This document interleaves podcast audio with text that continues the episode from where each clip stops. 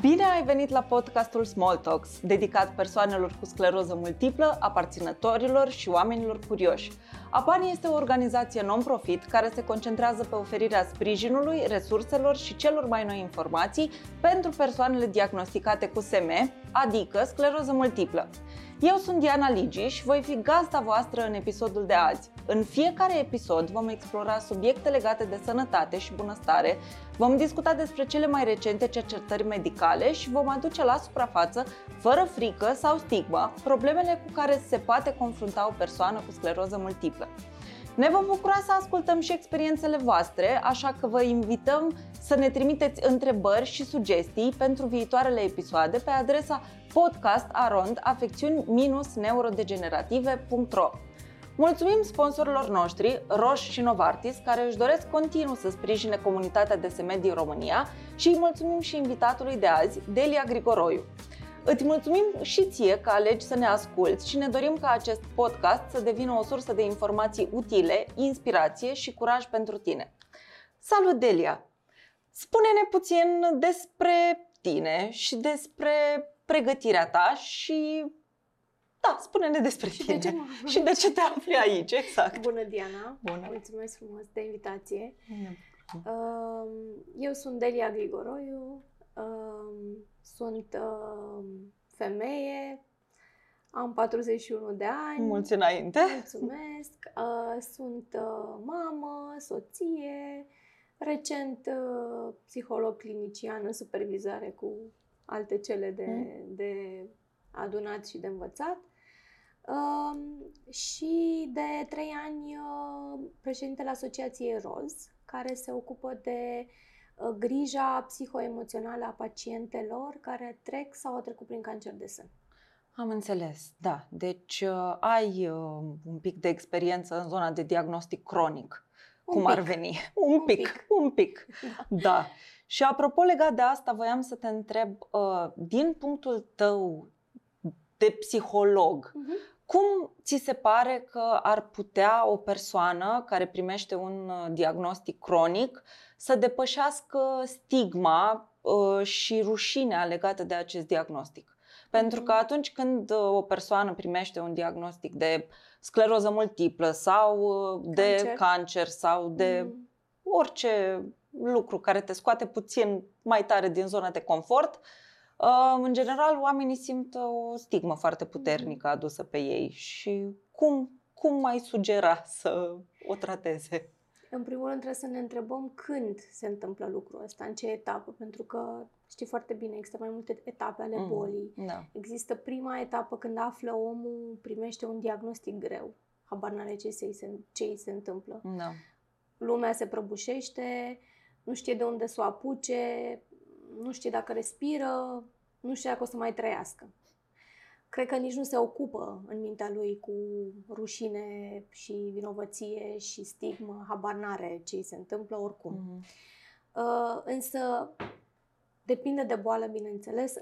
În zona asta de cancer există mai multe etapizări și atunci pacientul are mai multe șanse, să zicem, și mai multe ocazii în care se întâlnește cu această etichetă, să zicem, da? Odată când se duce la oncologie, cuvântul oncologie deja atrage frică, rușine, da, groază, holurile de la chimioterapie, modul în care tu arăți, da, în timpul unui tratament de chimioterapeutic, cum se uită oamenii ceilalți la tine.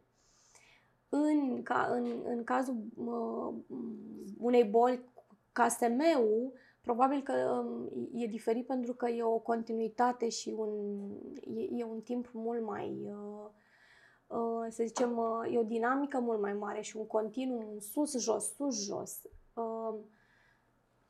Ce cred că funcționează pentru fiecare este să se întoarcă către el și să se întrebe, dacă are timp, bineînțeles, din nou. Ne întrebăm în ce etapă suntem. Dacă există timp, există moment de respiro, există oameni lângă noi, apropiați, cu care putem vorbi despre groaza pe care eu o văd în ochii tăi când te uiți la mine, atunci, da, putem adresa stigma. Eu nu știu că există vreo regulă sau vreo listă de to-do, știi, când te apuci să te... și ce spui, și ce răspunzi, și ce întrebări ai. Nu există. Există fiecare cu ce simte. Fiecare cu ce simte, dar fiecare cu spațiul lui. Și atunci mai degrabă m-aș uita la când am eu spațiu să mă uit la stigmă. Dar cumva, din ce spui, pare că i-ai încurajat pe oameni totuși să-și dea timp lor să comunice ei cu ei, să se uite, să-și arunce privirea înspre ei. Da. Și să nu mai fie, de fapt, asta înțeleg eu, că tu îi încurajezi pe oameni să nu mai fie neapărat setați pe exterior și pe ideea asta de ce va zice ăla, ce va zice ăla, cât mai mult uită-te înspre tine și vezi tu cu tine. Despre mine. Da.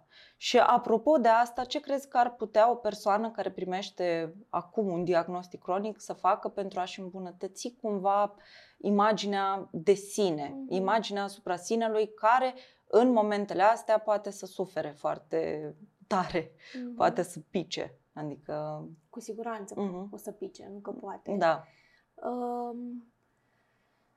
Cred că există mai multe lucruri pe care se pot face. Dar, din nou, mă uit la resurse. La resursele interioare și la resursele exterioare. Ca să poți să te întorci către tine, trebuie să te uiți un pic pe lângă. Am o familie pe care mă pot baza, am niște medici în care am încredere, am niște prieteni pe care pot să-i sun și cărora să le zic mi-e rău, mi-e greu, uite așa e în boala asta, pentru că nu știm, nu avem de unde să știm. Nu cunoaștem toate bolile pământului, da? Și pentru fiecare exprimările sunt diferite, emoționale sau fizice. Deci m-aș uita în exterior să văd ce pot să fac și pe cine mă pot baza și apoi mă întorc către mine cu ajutorul unor oameni care știu să mă ghideze. De la psiholog, psihoterapeut, un consilier, poate și consilier spiritual, pentru că sunt foarte mulți oameni care se duc către zona asta de credință și ajută enorm de mult. Și cred că într-o situație în asta te duci către lucru care te ajută cel mai mult, unde tu știi că ai încredere și sprijin. Fundația aia care cel puțin pentru o perioadă nu se va prăbuși. Da, dar omul cumva ajunge să caute acest sprijin exterior dacă nu pică el prea tare în groapa neagră a depresiei, a panicii, a sperieturii, da. Și asta cred că aici... Atunci ne ducem către oamenii din jur și le spunem, fiți atenți, uitați-vă la omul ăsta de lângă voi. Nu vă încredeți doar în tratamentul medicamentos sau în terapia scrisă pe hârtie, da? Pe protocol. Omul de lângă voi are emoții, frici, butoane care se reaprind, istorii personale care revin în viața lui. Și atunci îi rugăm pe ei, fiți un pic atenți la el. Și apropo de asta, cum crezi că se poate comunica cel mai ușor un astfel de diagnostic către prieteni și familie? Dacă vrei să îți găsești ajutorul sau plasa de siguranță cumva în ei? Cum ar fi cel mai facil pentru tine, aflat într-o situație complicată, emoțional, psihic, în contextul ăsta, să comunici acest diagnostic? Din nou, e o rețetă absolut intimă și personală. Dar, uite, o să mă întorc la povestea mea, cred.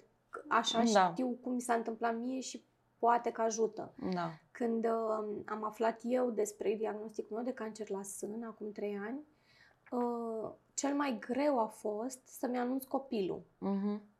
Discuția cea mai grea și soțul, cu ei. Cu ei doi a fost cel mai complicat. Pentru că știam că o să-i dărâme, dar în același timp aveam nevoie de ei. Și ei de mine. Și era complicat. Apoi, când m-am dus către prieteni, am avut un pic de grijă cum spun, cui spun, pe cine anunț la început. Oare e bine să anunț pe toată lumea sau mi-aleg doar 2-3 persoane în care știu că am încredere și că nu o să-mi pun 1000 de întrebări care să mă zăpăcească, pentru că oricum eu îmi puneam 1 miliard de întrebări. Și atunci aveam nevoie de... Și cumva am ales... Iată, a fost un mecanism de apărare, n-a fost o strategie. Nu-ți imagina că m-am dus în cărți și mi-am alcules rețete. A fost ceea ce am simțit că eu trebuie să mă duc către oameni care sunt pregătiți să audă. Da, da, da. Să nu se sperie nici ei și să nu fugă. Și am făcut-o treptat. Și m-a ajutat că am făcut-o treptat. Mi-a luat câteva așa, m-am dus către 2-3 săptămâni până am aflat și eu ceva foarte clar. Am anunțat doar câteva persoane și apoi am simțit să anunț public, pentru că aveam tot felul de lucruri de făcut, nu știu, cu proiecte și așa. În același timp și făceam deja, scriam destul de mult public despre, nu știu, cum mi-a fost când am crescut copilul sau motherhood sau diverse alte experiențe.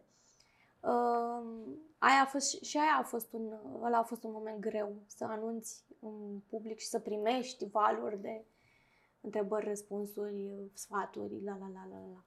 Da, pentru că tocmai acum voiam să întreb care consideri că ar fi, având toată experiența asta și ai decis să anunți public, care crezi că ar fi cele mai eficiente strategii de a comunica un astfel de diagnostic către oricine, către prieteni, familie, public, cititori de pe blog, de pe tot ce faci, să zicem?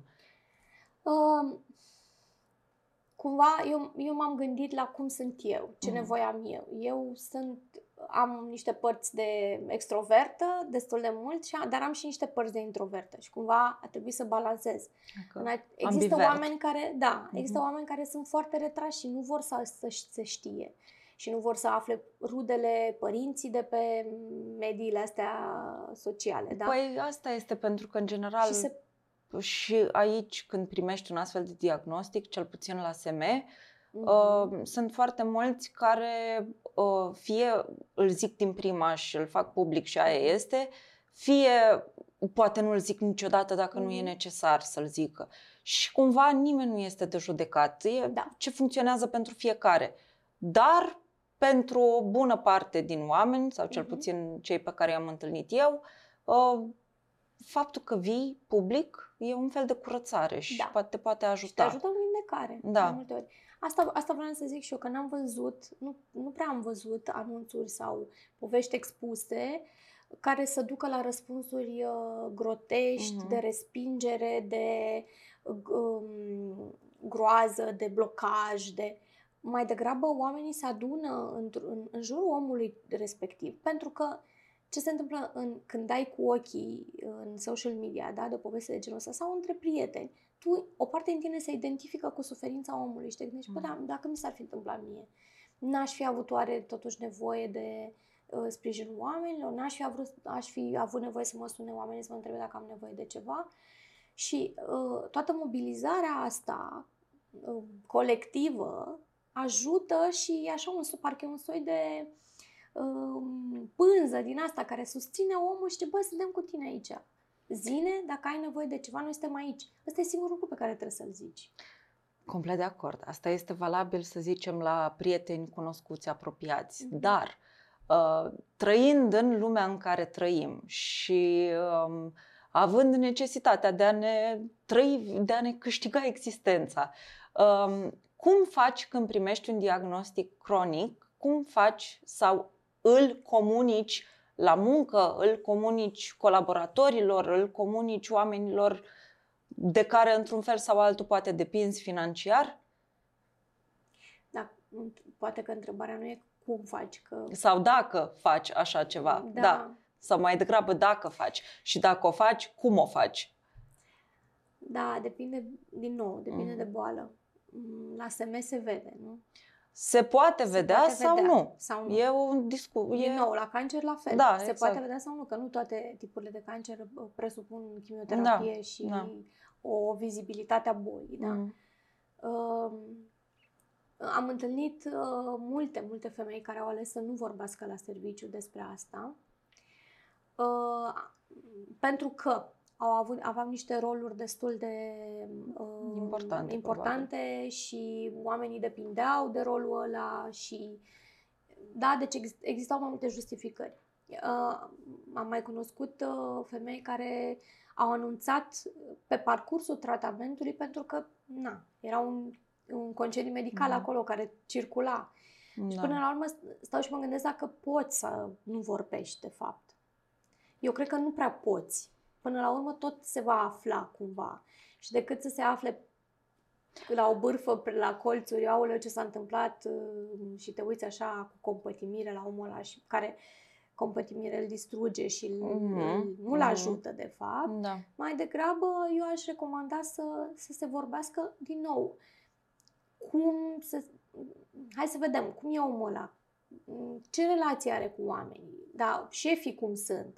Ai avea încredere că oamenii la care te duci sunt grijulii și drăguți și de bun simț și îți oferă sprijin? Dacă crezi că nu și un mediu toxic, nu. Evident că te protejezi. Deci, din nou, sunt foarte, foarte multe nuanțe. Nu prea poți să te arunci așa într-o chestie. Am venit să vă anunț că eu am un diagnostic, luați hârtia și... Da. Bine, și aici ideea asta de a te proteja e, din punctul meu de vedere, e un pic discutabilă, pentru că te protejezi în fața reacției pe care oamenii ăștia ar putea să o aibă, dar cumva nu te protejezi pe tine și necesitățile tale în contextul unui diagnostic cronic. Și aici se bate un pic cap în cap. De asta e întrebarea asta. Spui sau nu spui acolo unde... Nu cred că există un da sau nu. Sau un da și nu. Nu cred.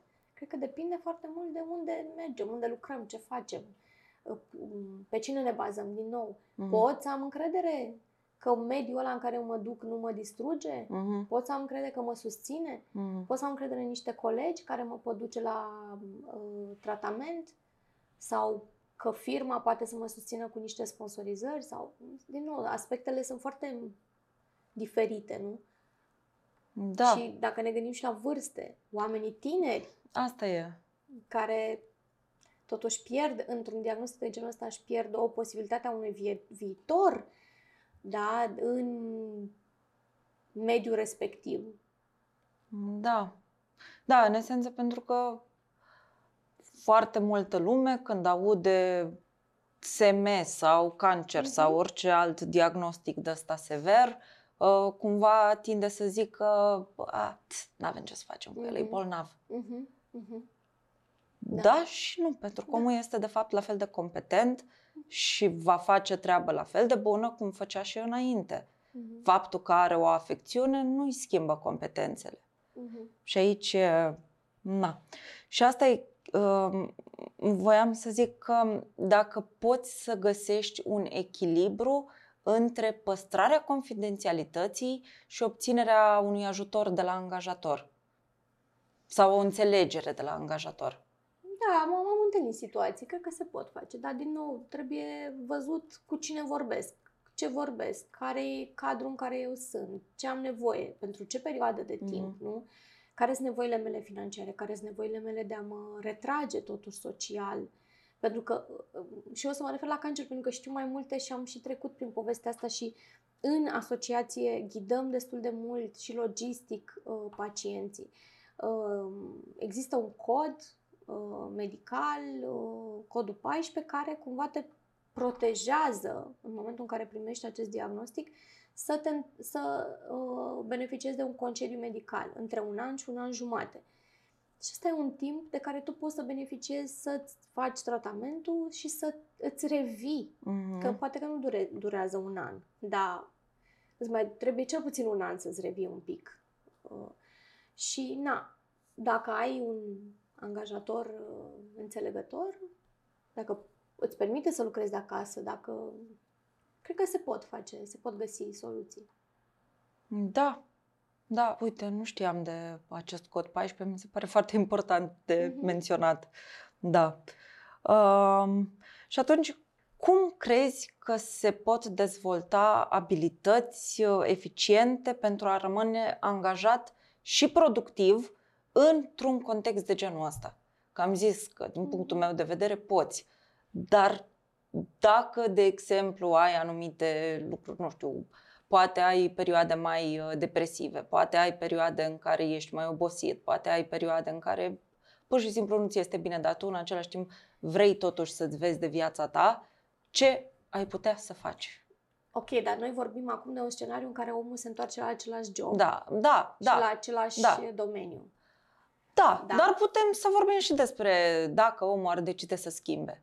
Cred că da, cred că eu m-aș uita la cheia asta. Că în momentul în care primești un diagnostic din asta sever, lumea ți se întoarce pe dos, cum ziceam la început, dar asta e și o oportunitate să văd, stai un pic, eu pot să schimb ceva, e ceva ce eu vreau să continui, îmi doresc să continui în tipul ăsta de stres, în tipul ăsta de domeniu, în mijlocul acestor oameni, în acest parcurs al vieții mele. Poate că e ceva, poate fi pentru mulți și nu zic așa că e mișto să ne gândim că schimbăm și o luăm de la zero. Chiar e posibil și știu foarte multe cazuri cu oameni care s-au întors către ei, s-au întors la ce trebuie mie de acum încolo, de fapt.